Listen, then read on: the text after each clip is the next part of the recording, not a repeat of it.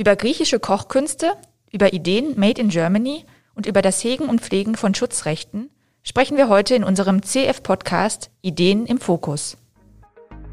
CF Podcast Ideen im Fokus. Essentielles und Aktuelles zum Schutz von Ideen und Innovationen. Willkommen zum CF-Podcast Ideen im Fokus, dem Interview-Podcast der Kanzlei Kohrs und Florak. Hier geht es heute um wichtige Zusammenhänge und Erkenntnisse aus der Welt der Schutzrechte. Mein Name ist Elena Winter und ich spreche heute mit Gottfried Schüll. Er ist Patentanwalt und Partner von Kohaus und Florak und er erklärt uns heute, welchen Einfluss eigentlich das Schutzrechtssystem eines Landes auf dessen wirtschaftliche Leistung hat und umgekehrt. Herzlich willkommen, Herr Schüll. Vielen Dank. Fangen wir einmal ganz grundlegend an mit der Idee, die hinter Schutzrechten steht. Ich habe da mal ein bisschen in der Geschichte gegraben. Den ersten Anlauf für die uns heute bekannten Patentgesetze machten ja schon so um 700 vor Christus die Sybariten. Das waren die Bewohner der griechischen Kolonie Sybaris in Süditalien. Und das waren offenbar auch ziemliche Feinschmecker, die für ihre gute Küche bekannt waren. Aber gleichzeitig waren das eben auch sehr findige Menschen. Die sollen schon tatsächlich für ihre Kochrezepte schon so eine Art Patent formuliert haben. Da heißt es zum Beispiel in historischen Schriften, hat man den folgenden Satz gefunden, wenn einer der Köche ein neues köstliches Gericht erfinden würde, so sollte es keinem anderen vor Ablauf eines Jahres gestattet sein, von dieser Erfindung Gebrauch zu machen, sondern nur dem Erfinder selbst. Während dieser Zeit sollte er den geschäftlichen Gewinn davon haben, damit die anderen sich anstrengten und wetteifernd sich in solchen Erfindungen zu übertreffen suchten.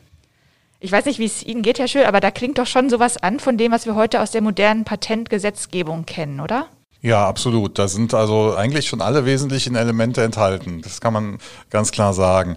Die Idee ist ja, ist ja doppeldeutig mit der Idee der Sybariten, dem Erfinder eines Rezepts oder dem Kompositeur, wie man ihn auch immer nennen will, ein äh, Incentive, sagt man neudeutsch, also eine Belohnung äh, zu geben dafür, dass er sich die Mühe gemacht hat, einerseits das Rezept überhaupt zu entwickeln und andererseits aber das Rezept auch offen zu legen. Mhm. Ja, also äh, sozusagen anderen zu ermöglichen, es nachzumachen. Und dann äh, haben sie sich die Frage gestellt, äh, wie motivieren wir ihn denn dazu? Und sind dann zum Ergebnis gekommen, dass man das eben macht, indem man ihm, was wir heute ein Ausschließlichkeitsrecht nennen, äh, gibt, nämlich, dass er der Einzige ist, der berechtigt ist, dieses Rezept für eine begrenzte Zeit, auch das ein klassisches Element äh, des Patentschutzes, dieses Rezept zu verwirklichen. Ja, also da gibt's ja ganz wesentliche Aspekte, die eine Rolle spielen. Zum Beispiel hätte man ja auf die Idee kommen können, dass der Gesetzgeber oder damals diese Überriten den belohnen, irgendwie direkt, indem man ihm Geld gibt oder was auch immer damals üblich war. Aber man ist auf den Gedanken gekommen, ihm zu erlauben, anderen es zu verbieten und es damit sozusagen in den Wettbewerb zu stellen, den Wert des Rezeptes sich aus sich selbst entwickeln zu lassen. Mhm. Wenn er das Rezept gut verkauft bekommt, ist das Rezept viel wert und dann bekommt er eine hohe Belohnung. Also es muss kein anderer bewerten, es bewertet einfach der Markt. Ja, mhm. So funktioniert es heute auch genauso.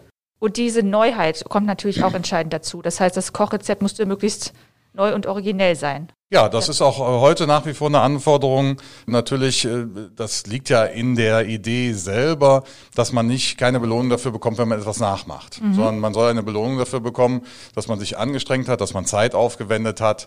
Man wendet natürlich auch Zeit dafür auf, dass die Idee zu komponieren und auf der anderen Seite auch Zeit dafür, sie dann in den Markt zu bringen. Und mhm. das alles soll belohnt werden. Gehen wir mal in die heutige Zeit. Welche konkreten Anreize braucht denn eine Volkswirtschaft, um innovativ zu werden und zu bleiben?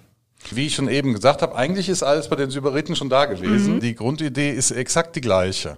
Ja, also die Volkswirtschaften heute funktionieren na, auch nach dem Prinzip. Natürlich wird der Aufwand immer höher. Also wenn man sich überlegt, wie viel Aufwand es ist, ähm, beispielsweise im Mobilfunk, ein Standardbeispiel heutzutage für Innovationen, die Standards weiterzuentwickeln, mit denen kommuniziert wird. Das kann eben nicht wie damals bei den Sybariten ein Koch in der Küche machen, sondern das ist ein, ein kombinierter Aufwand von Forschungsabteilungen von Hunderten oder Tausenden von Leuten. Und äh, es bleibt der gleiche Gedanke, wie belohne ich diejenigen dafür, die diesen Aufwand betreiben, dass sie das Ganze auch offenkundig machen. Also bei allen Schutzrechten ist es so, dass die ähm, Veröffentlichung dessen, was man da entwickelt hat, ein Kern des Ganzen ist. Ja, das Patent wird veröffentlicht, die Marke wird veröffentlicht, das Design wird veröffentlicht und es gibt in der Regel, die Marke ist eine Ausnahme, eine begrenzte Schutzdauer, nach der diese Veröffentlichung den anderen dazu dienen kann, das auch zu machen, ohne dann mit dem Schutz des Erfinders konfrontiert zu sein. Und solange habe ich den Ausschließlichkeitsanspruch. Genau, solange kann ich es einem Dritten verbieten oder gegen Geld gestatten. Mhm. Äh, die Erfindung zu nutzen. Mhm, genau, ja. das ist dann eine Lizenz. Also ich kann ihm auch eine Lizenz geben. Das werden wahrscheinlich die Überreden, da stand jetzt in ihrem Text nicht drin, auch erlaubt haben, dass der Rezeptentwickler dann anderen sagt, du darfst es machen, aber dafür bezahlst du mir was. Mhm. Ja, und damals war es ein Jahr, heute sind es 20 Jahre. Bei Patenten, die Innovationszyklen sind lange. Das ist aber angemessen. Mhm. Jetzt haben wir so als Thema gewählt die wirtschaftliche Leistung auch eines Landes. Darüber wollen wir heute auch sprechen. Wie mhm. hängen Schutzrechtssystem und Wirtschaft miteinander zusammen? Ja, also ich, ich denke, es ist ganz zentral, dass das Schutzrechtssystem zur Kultur des Landes passt. Also es mhm. ist äh, schon so, dass wir ähm, in Deutschland einem, eben eine sehr starke Tradition der technischen Entwicklung haben. Ja, wir haben sehr, sehr viele mittelständische Unternehmen, die entwickeln und produzieren und von denen sind auch sehr viele, die vom Patentschutz profitieren. Das eine ergänzt das andere. Auf der einen Seite gibt es die Entwickler, auf der anderen Seite gibt es das Schutzsystem. Man kann das eben in anderen Ländern sehen, da sind die Verhältnisse anders. Da gibt es zwar rechtlich das gleiche Schutzsystem, aber es ist eine andere praktische Umsetzung. Mhm. Aber das ist, ähm, ich denke, für die Kultur eines Landes gar nicht zu überschätzen und wird meiner Meinung nach auch nicht so wahrgenommen leider, dass die Qualität eines Schutzrechtssystems auch auf die wirtschaftliche Situation der Gesamtwirtschaft spiegelt ähm, und da gibt es auch viele Beispiele für. Also Deutschland ist ein Beispiel für technische Schutzrechte und es gibt auch Beispiele für andere Schutzrechte, die in Ländern gut funktionieren. Mhm. China ist ja auch ein Paradebeispiel für ein sehr breites Schutzrechtssystem, oder? Ja, in China ist es so, das ist so ein bisschen ähnlich, wie es mal früher in Deutschland war. Die chinesische Regierung hat sehr massiv erkannt, man liest immer wieder Publikationen, äh, dass der Patentschutz äh, für sie also für die chinesische Regierung äh, ein Instrument ist, um die Wirtschaft weiterzuentwickeln. Also die chinesische Regierung hat eben erkannt, dass mit dem klassischen Kopieren, was in China auch eine große Tradition hat, in China gilt es als Auszeichnung, wenn man mhm. kopiert wird, dann hat man was Gutes geschaffen und äh, andere machen es nach.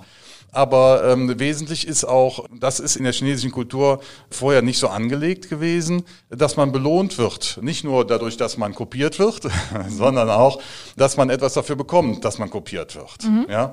Und da gibt es äh, die klassische Entwicklung chinesische Produkte, das kann jeder aus seiner Erinnerung, äh, jedenfalls wenn er so ein bisschen älter ist wie ich, noch äh, bezeugen, dass früher viele Produkte, die aus China kamen, äh, schlichte Kopien von anderen Produkten waren. Mhm.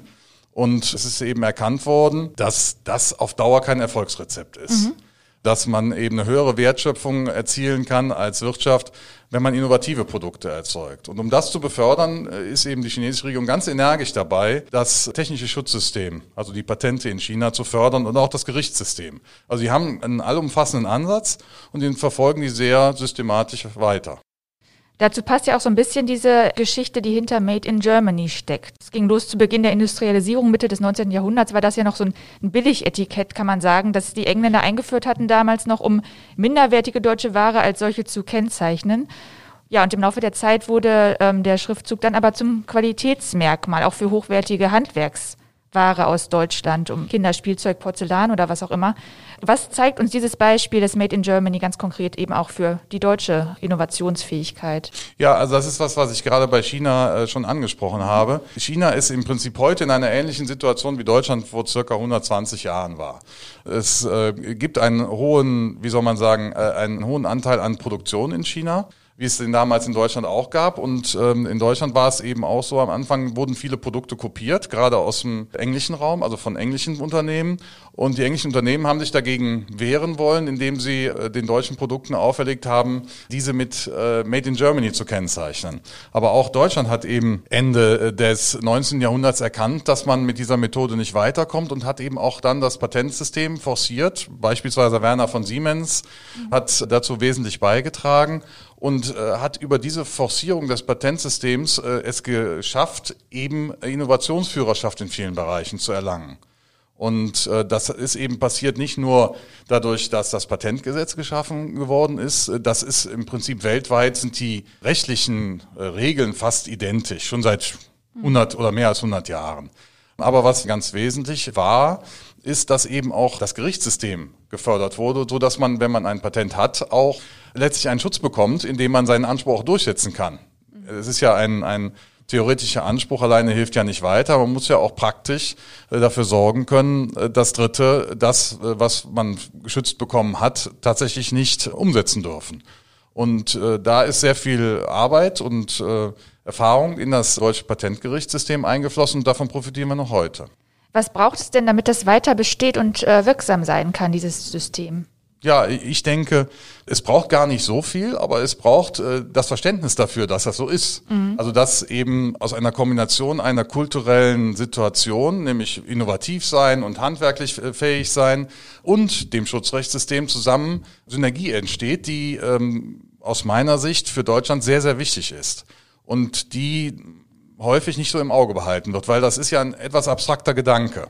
Natürlich wissen die Beteiligten, die Mittelständler, die großen Unternehmen wissen, dass es Patentgesetze gibt. Der deutsche Mittelständler weiß auch, dass er sein Recht durchsetzen kann. Das ist einfach eine Erfahrungstatsache. Er weiß aber nicht so genau warum. Er denkt üblicherweise, es liegt am Patentgesetz, aber es liegt eben an mehr. Es liegt eben auch an, der, an den Richtern, es liegt an dem ganzen System äh, und man muss aufpassen und da fehlt häufig aufgrund dieser fehlenden Kenntnis so eine gewisse Sensibilität, wenn man an welchen Schrauben dreht, was passiert dann eigentlich? Mhm. Ja, und dafür ist es wichtig, aus meiner Sicht zu verstehen, dass es eben über das Gesetz hinaus eben ein ganzes System gibt. Vor allen Dingen auch an Menschen, die mhm. am Ende dafür sorgen, dass das System auch funktioniert. Wen sehen Sie denn da noch in der Verantwortung? Sie hatten gerade die Richter schon angesprochen in der Verantwortung, um diese Wirksamkeit zu gewährleisten. Natürlich sind es wir auch als Patentanwälte, die ordentliche mhm. Arbeit leisten müssen. Aber es sind eben auch Verbände, die erkennen müssen, was ist wichtig äh, und wo müssen wir aufpassen. Verbände müssen ja auch abwägen, genauso wie die Politik, die natürlich auch mit dem Boot ist. Wo geht es um Partikularinteressen auf der einen Seite? Will ein konkretes Unternehmen etwas verhindern? Und äh, welche Rolle spielt das Patentwesen für das gesamtwirtschaftliche System, insbesondere in Deutschland? Da liegt es tatsächlich wirklich an den Verbänden und an der Politik, da eine höhere äh, Aufmerksamkeit zu haben dafür und zu verstehen, wen man hegen und pflegen muss, sage ich mal so ein bisschen, damit das Ganze auch funktioniert. Mhm. Ja. Wie könnte das konkret aussehen?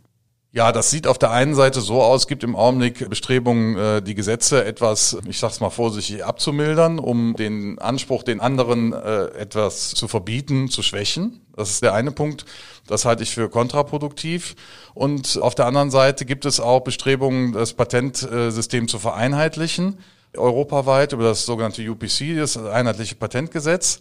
Und da wird so ein bisschen aus dem Auge gelassen, dass das deutsche Gerichtssystem so zentral ist, wie ich es eben beschrieben habe, denn es wird faktisch am Ende der Implementierung dieses äh, einheitlichen Patentgerichts abgeschafft. Es gibt dann ein neues System, von dem wir nur hoffen können, dass es eine ähnliche Qualität gewährleistet wie unser System. Und da bin ich aber skeptisch, weil es gibt natürlich Länder mit anderen Interessen. Es gibt Länder mit ganz anderen Rechtstraditionen und vor allen Dingen auch wirtschaftlichen Situationen. Das Beispiel Frankreich mal zu nennen. In Frankreich ist es wirklich schwierig, nicht unmöglich, aber schwierig, ein Patent gerichtlich äh, durchzusetzen, also einen Anspruch durchzusetzen. Woran liegt in, das? das? Das liegt daran, dass in Frankreich die technische Innovation nicht die Rolle spielt wie in mhm. Deutschland. In Frankreich spielen andere Dinge eine Rolle. Beispiele sind eben jetzt Luxusmarken, um Marken, mal was zu ja. nennen, plakativ. Mhm. Ja, äh, in Frankreich ist es also kein Problem, seine Marke durchzusetzen, aber sein Patent sehr wohl. Das heißt, es gibt eben unterschiedliche Interessen. Die französische Firma ist jetzt nicht so sehr am Patentschutz interessiert, weil sie daran gewohnt ist, im Wesentlichen, also mit einem sehr eingeschränkten Patentschutz zu arbeiten. Mhm. In Deutschland ist das ganz anders. Mhm. Und äh, deshalb muss man beachten, dass man nicht zu sehr über einen Kamm schert, im nachvollziehbaren Interesse einen einheitlichen Rechtsraum zu schaffen, mhm. sondern auch nationale Sondersituationen berücksichtigt. Das System hegen und pflegen hatten Sie gerade schon angesprochen. Was merken Sie da in Ihrer Arbeit als Patentanwalt? Also was sind da so Beispiele, an denen Sie immer wieder merken, jetzt sind Sie direkt mit dem System herausgefordert, das zu hegen und pflegen? Ja, also ich habe eine Sondersituation, weil ich sehr viel in dem Bereich der standessentiellen Patente arbeite, die in sehr starkem politischen Fokus steht. Und da ist es so, dass tatsächlich immer wieder Partikularinteressen durchscheinen. Ich bekomme das nur mit, ja, und mache mir Sorgen mhm. und äh, sehe das Problem der mangelnden Bekanntheit, wovon wir hier eigentlich profitieren. Ich glaube, es fehlt ein bisschen die Erkenntnis, äh, dass für ein Wirtschaftssystem die Kultur des jeweiligen Ideenschutzes, sage ich jetzt mal ganz allgemein, eine große Rolle spielt. Ich habe als Beispiel noch, neben Frankreich kann man auch noch äh, die USA nennen. In den USA gibt es zumindest für Geschäftsmethoden äh, gewissen Schutz, Patentschutz auch und aber auch äh, vor allen Dingen für Software. Da braucht man jetzt nicht lange nachdenken, um da einen Zusammenhang zu erkennen. Mhm. Ja, in den USA ist es allerdings so, dass der Schutz durch Gerichte sehr teuer ist. Das führt dann wieder dazu, dass Konzerne bevorteilt werden.